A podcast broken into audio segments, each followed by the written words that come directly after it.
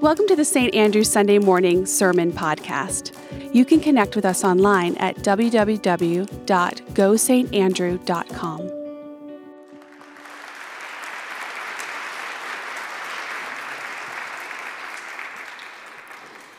As we come to today's scripture verses, it's important that we look to the surrounding stories in the text because the Gospel of Mark likes to present us with contextual clues to reveal an overarching theme.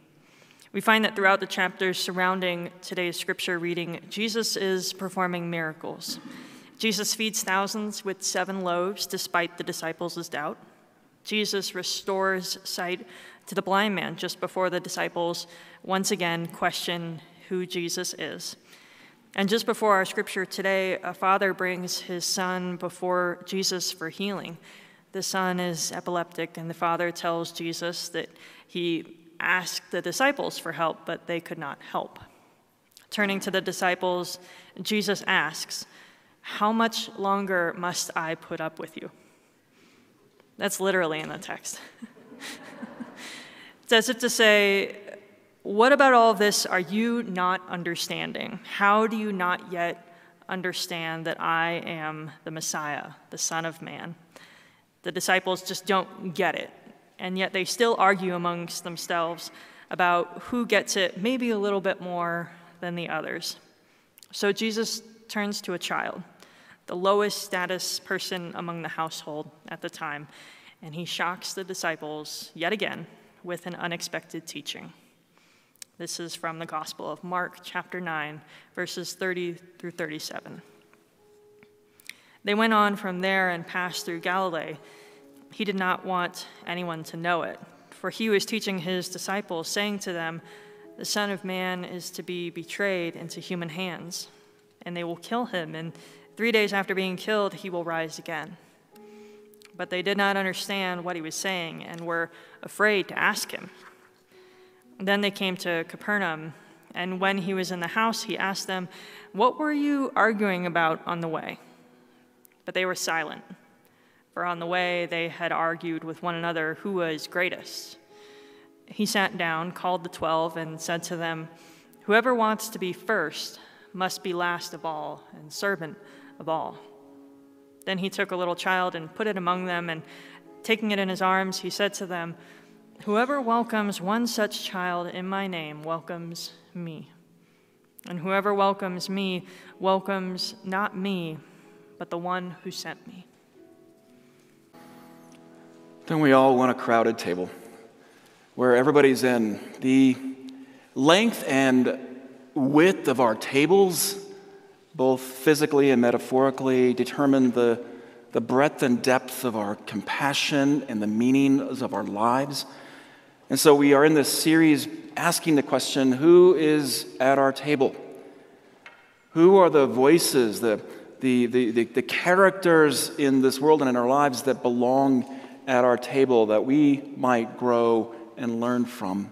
And last week we looked at the importance of having the skeptic at our table, those that dare to ask the questions with grace and honesty, uh, knowing that at that table they are safe to ask them.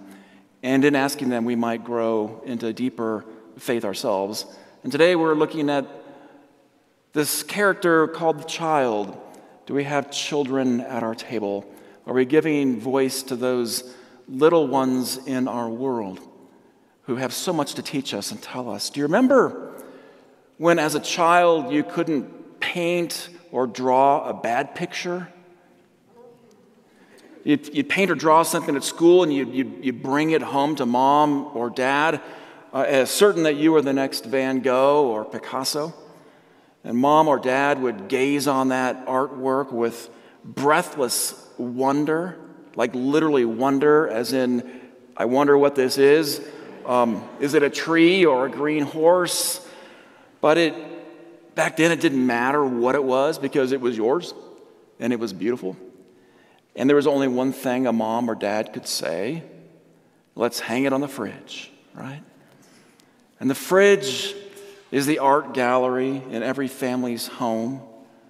It doesn't matter what the piece looks like, it doesn't matter uh, how it came out, it, it's just destined for the refrigerator for the next six months, right? When did we when did we stop presenting our artwork for the family gallery? Was it when our trees no longer were perfect or when our people were no longer proportional? Was it when we began to fear that somebody might come over, a critic who might say, What's that? Was it when we became self conscious about our work, about our self worth, about our value in this world, fearing that maybe we didn't measure up? Wouldn't it be great if we could just be children again? Maybe. I mean, parts of it were great, right? Wouldn't you like to go back at least to the time when everyone was so proud of you for taking a good long nap in the afternoon? Wouldn't you like to go back to the time where you could eat a whole box of ding dongs and not worry about the calorie count? Wouldn't it be nice to go back to that time you could strike out three times and still get the game ball and a juice box and then get the long nap afterwards, right? Wouldn't it be great at least to go back to that time in our lives when there was no measuring stick by which to measure ourselves or to be measured by others? Jesus didn't play the measuring up game in his life. I think that's why he genuinely loved kids. That's why he made space for them. Uh, it's why he noticed kids. Jesus was so fascinated by a child because, in the face of a child, I think he saw a part of himself, which is why he says on multiple occasions, we would do well if we became more childlike. And Jesus' love for kids was very unusual in his day. Back then in first century Palestine, nobody was really paying attention to kids. Kids were useful only for their future value. Someday, they would grow up, they would get a job or inherit the family business, they would be able to, to help feed the family, they, they would give security to mom and dad, uh, they would make something of their lives. But until then, nobody really loved kids. You just sort of tolerate them, you, you, you outlast them, right? Jesus saw kids differently. He liked them. He genuinely liked them the way they were, and he liked spending time with kids. He, he was never indifferent to the little ones among us. In fact, he, he took them into his arms on a couple of different occasions and, and blesses them. He, on a couple of occasions, he went out of his way to go heal children who were sick, and on one occasion, he actually raised a little girl back to life.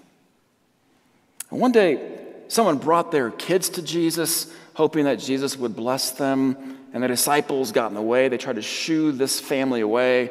And Jesus said in a very famous line, Let the children come to me. Don't stop them, because God's kingdom is made up of people like these. What was it about kids that Jesus mm, loved so much, that captivated his heart? In our story from Mark's gospel that you heard this morning, the disciples, it's, this is hilarious. They're arguing about which of them is the greatest.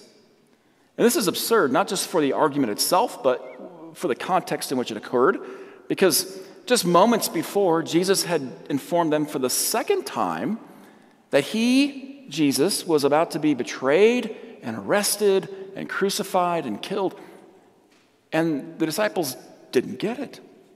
They don't understand what Jesus is, is telling them. Maybe it's like hearing somebody you love very much tell you for the first time that they have a terminal illness and they won't be here much longer. Maybe the disciples just don't want to think about it. They don't want to accept it. They don't want to deal with it. Um, this is their best friend who's about to die, apparently. We all do this. Uh, as they say, you know, denial is not just a river in Egypt. When, when, the truth is too much, we, we try to change the topic, the subject, right? And so that's what the disciples do. They, uh, they change the subject to, of all things, themselves, and in particular, to their supposed assumed greatness. In other words, they all get out the measuring stick and they figure out who among them has the most swag. And Peter and James and John are the three that are most confident that they are the greatest of all of them. Jesus had spent a little bit more time and given more attention to them than the others. But why are they arguing over greatness? Well, maybe they actually did understand what Jesus said about his pending death, and that got them thinking about who would take over the business when Jesus was no longer with them. Who's the most qualified, most skilled and talented? Who deserves it the most? And we've all played that comparison game. You ever notice when somebody else gets the promotion, you wonder, why? What? Um, we're all legends in our own minds. When Jesus has finally heard enough of them arguing, he sits them down and he refocuses their attention away from themselves and onto this idea of what a true leader looks like, what greatness really looks like. He says, Whoever wants to be first must be last and servant of all. And in that moment, he redefines greatness as servant mentality rather than a serve me mentality. The disciples still aren't getting it. And that's when Jesus discovers he, he needs some props to, to really accentuate the point. And so he finds this child that's crawling around, and he puts the child on his, on his knees. And he says, Look at this child. You want to be great? You really want to be great? Well, this right here is the definition of greatness. And then he says, look at the qualification. Well, didn't say it, but I think he said it. Look at the qualifications, he says. This guy's he's a little, he's 24 inches tall, um, limited vocabulary. He's unemployed and unemployable, like zero net worth. Every once in a while, he pees his pants. Sometimes he projectile vomits in the back of the seat of the car. This is greatness. You want greatness? Think this, think this child. And remember, in God's book, there's no one greater than this one right here. The weakest, most vulnerable, most overlooked, neglected among us. In the company of Jesus, everybody's in. But in the kingdom of God, Jesus says those who are first to come in are those that are the least and littlest among us. Why? Because Jesus says these little ones are most like him. When you welcome one of them, he says, you welcome me. And when you welcome a child, you welcome Jesus. And when you welcome Jesus, you welcome God. Do you see the logic here? Our relationship with God starts with the child. How do we become the child whom Jesus says is instrumental to our own salvation? How do we welcome the child into our lives? I'll give you just a few suggestions. The first is if you, if you want to welcome a child into your life, you have to become a little more childlike than you are. Try this. Find a kid. Any kid will do. Get down on the floor with that child. Before you do it, make sure you can get back up, but get down on the floor with that child and see the world through her eyes from ground level. Play with roly polies, build with Legos, get finger paint all over your clothes, um, get rug burns on your knees. Listen for the one millionth time that knock knock joke that you've heard a million times already and act like you've never heard it before. Find a kid, any kid will do. Play a game of catch, hopscotch, checkers, Scrabble, Twister. Stop at the corner lemonade stand and buy a round for everyone there. Wave down the ice cream truck and invite the whole neighborhood to come over for the feast. Just find a kid. Do something that only kids love to do, except maybe ride a skateboard and maybe the trampoline. Don't do the trampoline if you're an adult. I'm not suggesting that uh, you start acting like a child. I'm simply suggesting that you try to remember what it was like to be one. And doing any of these things with kids, they won't make you any greater than you are. You can't put them on a resume. God's not going to give you any extra credit. But according to Jesus, doing just one of them is what you absolutely must do if you're going to welcome God into your life. Our relationship with God begins with a child. Doing just any one of these things is enough to help you for at least a moment surrender that paralyzing fear of not measuring up with all the other big people around you. And it's a way to tame that insatiable desire that we all have to be greater than we are. We can't become a child again, but what we can do is we can welcome back the child that we once were. And in doing so, we welcome God back into our lives. This is a strange paradox of our faith that the older we get, if we truly believe in Christ, the younger we ought to become.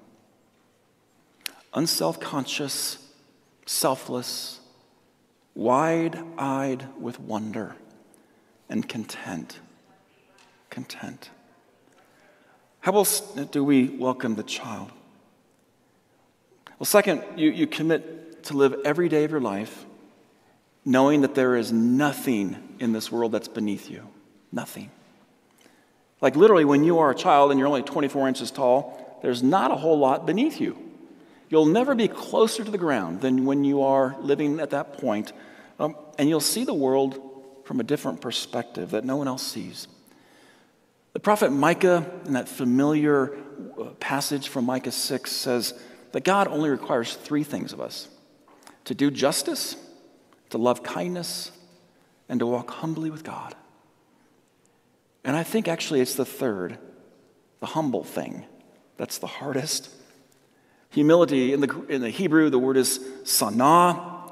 It literally means humbleness or humility. It appears actually only one other time in all of Hebrew scripture in Proverbs, where it says, When pride comes, then comes disgrace. But wisdom is with the humble.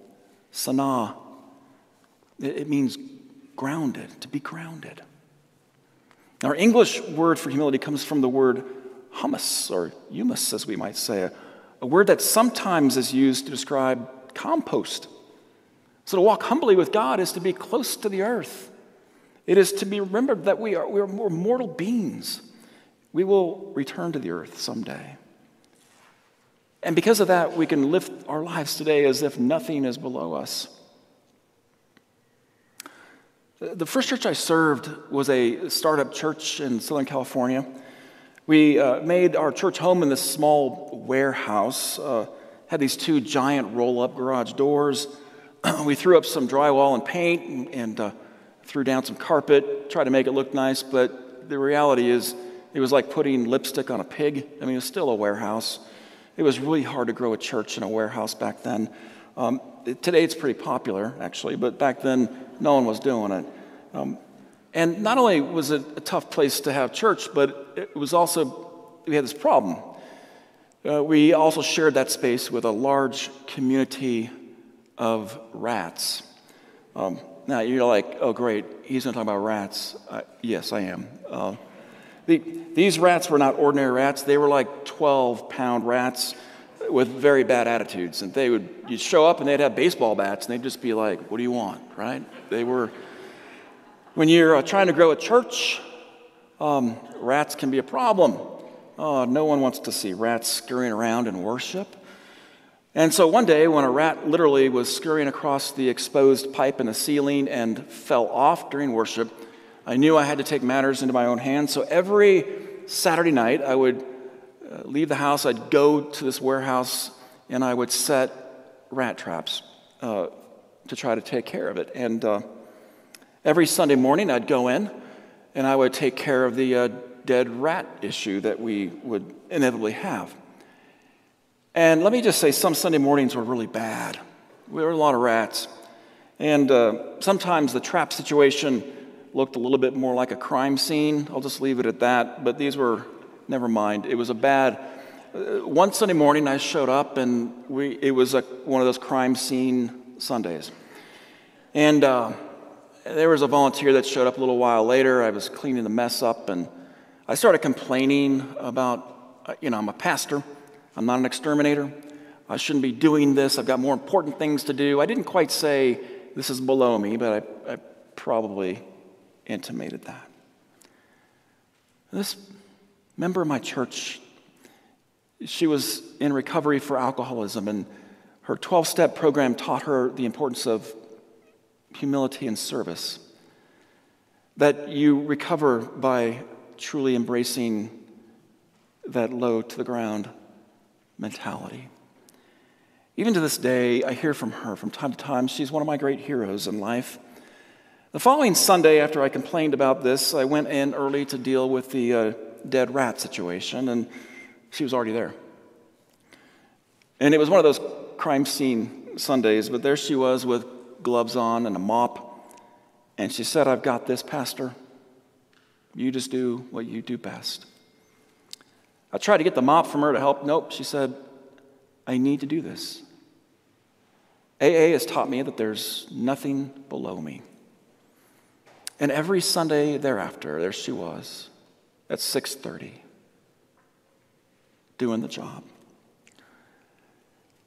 Humility, it's the antidote to the serve me sickness of our hearts that sees some things as just below us. And it keeps us closer to the earth, down where the little ones are crawling and down where we find Jesus playing. There's one, there's one more way to welcome a child into this world and into our lives, and that's to actually entrust the future of the world to a child today. One of the great failures of modern Western life is that our children are mostly seen but not heard. And we'll ask them, What do you want to do when you grow up someday? as if who they are right now is less impactful and important, as if they have nothing to contribute today. Can I tell you that our kids want desperately to make a difference today? They want to know that they have a purpose right now, that they have a voice, not someday, but right now. And they don't need another participation trophy. What they need is the dignity and honor of being asked to speak.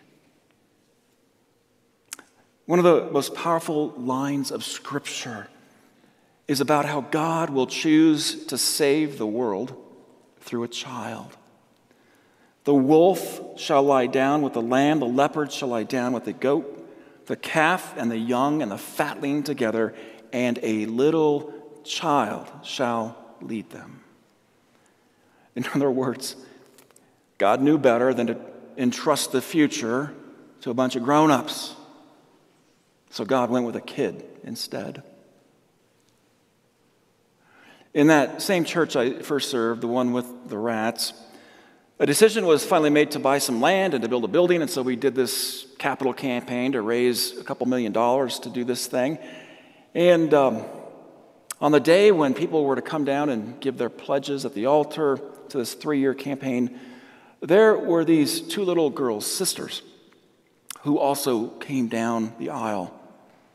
And these little sisters had, had been with their parents in all these meetings that we had vision meetings and prayer meetings and, and uh, uh, logistics meetings. And they were there always, and they heard the message. And they also heard the message about sacrificial giving. And so on this one Sunday, when everybody dedicated their pledges, these two little girls came down the aisle holding this bright pink piggy bank. And they climbed the steps and carefully put the piggy bank on the altar. It was the most beautiful act of love I've ever seen. And there was reportedly $17 in that little pig. Ask a young person to speak up, to participate to contribute. Ask a young person today how we can solve finally the school shooting epidemic. They'll likely give you some better ideas than anything we grown ups can come up with. Ask a child about how to deal with racism or climate change or immigration or mental health, and they will likely say to you the one thing that you most don't want to hear. Why should we ask them? Because we're not exactly crushing it on these issues, right? And because Jesus is the one who embodies the message a little child shall lead them. Eddie Kneebone was an Aboriginal activist and speaker, and he dedicated his life to sharing about the culture and customs of the Aboriginal people. He described the sense of importance that his people were able to impart to their children early on when they still lived in the old way on the old land. And these children, he said, never felt the feelings of insignificance or despair that so many of our own kids in the Western world feel. Why? Because he said at certain predetermined time in the lives of these young people, these children would be solemnly entrusted with a secret piece of knowledge, information that could prove invaluable later on to the tribe. It might be the location of a hidden watering hole, it might be the medicinal purposes of a, of a plant, but no one else in the tribe would be given that specific piece of knowledge. So that when the time was right and the need was there, this young person could step up and be expected to contribute to the welfare of the whole tribe. And because of this custom, he said these kids had a sense of importance and belonging, like they had a unique place and contribution in the world. A little child shall lead us. Takeaways for today. If you're searching for God right now, first, look into the eyes of a child. Nothing God calls us to do is ever below us. And let the children speak, and we shall be saved.